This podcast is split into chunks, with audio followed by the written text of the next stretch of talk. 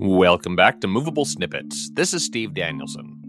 Moveable Snippets, a subset of Moveable Do, is a growing collection of works where a composer can share one of their pieces with a larger listening audience.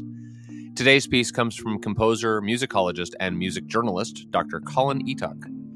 Colin is a Canadian composer whose works have been performed in Canada, the US, and the UK.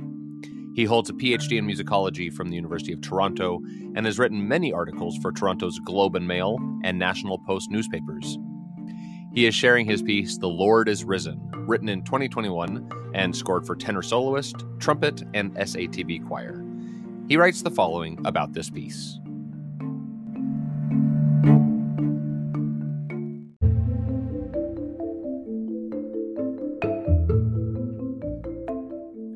My father's Eatock family came from the county of Lancashire in England, and in his retirement years, he devoted himself to genealogical research. Combing through church and government records, he traced the family back to a village called Hindley, and he conclusively proved that the Eatocks were the most ordinary working class people who ever walked the face of the earth. A few centuries ago, some were farmers, some coal miners, and a large number were weavers. They also tended to have large families. For example, my great great great great grandfather, Timothy Eatock, had 11 children. The English were good at, rec- at keeping records, but these records only reveal the bare statistics. Timothy was born in 1760 and died in 1845. Living to the age of 85 was unusual in those days. He worked as a weaver, and later in life, when the handloom weaving industry collapsed due to the Industrial Revolution, he worked in road construction. That's about all the information that official records reveal. It's almost impossible to find out more about such an ordinary man because such people were rarely written about. I suppose the same is true today. Then my father stumbled upon an unusual little book. It's called The Memorials of Hindley, and it's a personal reflection on life in the village of Hindley in the 19th century, written by a local man named John Leyland and published in 1873. This is what Leyland wrote about the Eatocks. Several persons named Eatock rendered valuable service also to the choir. Timothy Eatock, in my early days, was one of the most noted. He used to sing alone the first verse of the Easter hymn, The Lord is Risen, etc. As he became old, his voice became shrill and querulous, but he sang the glorious words to the last. The words for this short anthem are derived from A Hymn for Easter Day, with text by the 18th century Lancashire poet John Byrom. Byrom's hymn was evidently popular and was sung in churches throughout England. When I read this, a compositional idea popped in my head. I would track down this poem and reset it to music in honor of my musical ancestor. However, I did not track down the musical setting that Timothy Eatock would have sung. I'm a composer, so I chose to compose my own setting. Here's the text The Lord is risen. He who came to suffer death and conquer too is risen. So let our song proclaim the praise to man's Redeemer due. To him whom God in tender love, always alike to bless inclined, sends to redeem us from above, to save, to sanctify mankind.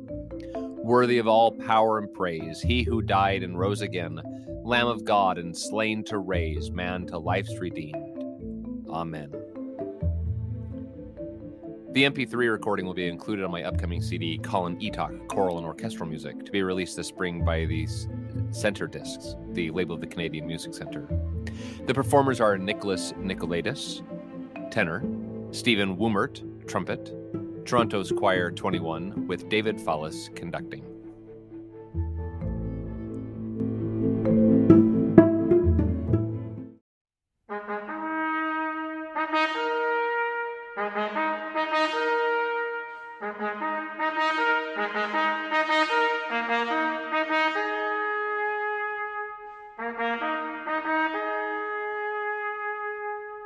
The Lord is risen.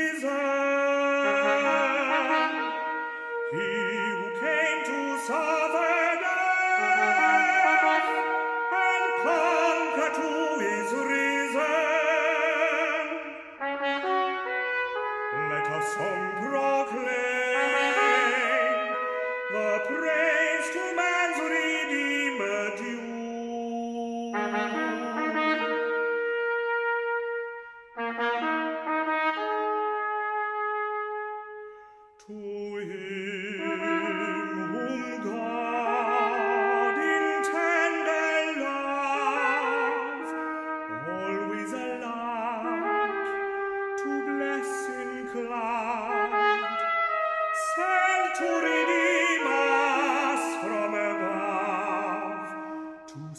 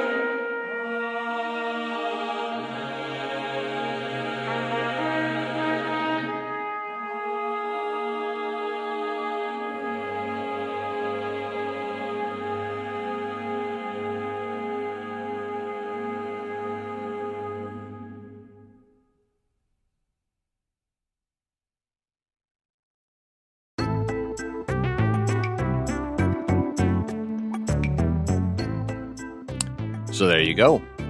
If you enjoyed The Lord is Risen and would like to learn more about the music of Colin Eatock, you can find more of his music at colineatock.com. I'll put the link in the show notes. For my full interview of composers, check out the full Moveable Do podcast at sdcompose.com slash moveable do or anywhere you can download podcasts. We are only one week away from the launch of season six on April 4th. Take some time right now to make sure you are subscri- subscribed to this podcast on whichever streaming platform you choose. You don't want to miss this season. In the meantime, this is Steve Danielson helping promote composers one snippet at a time.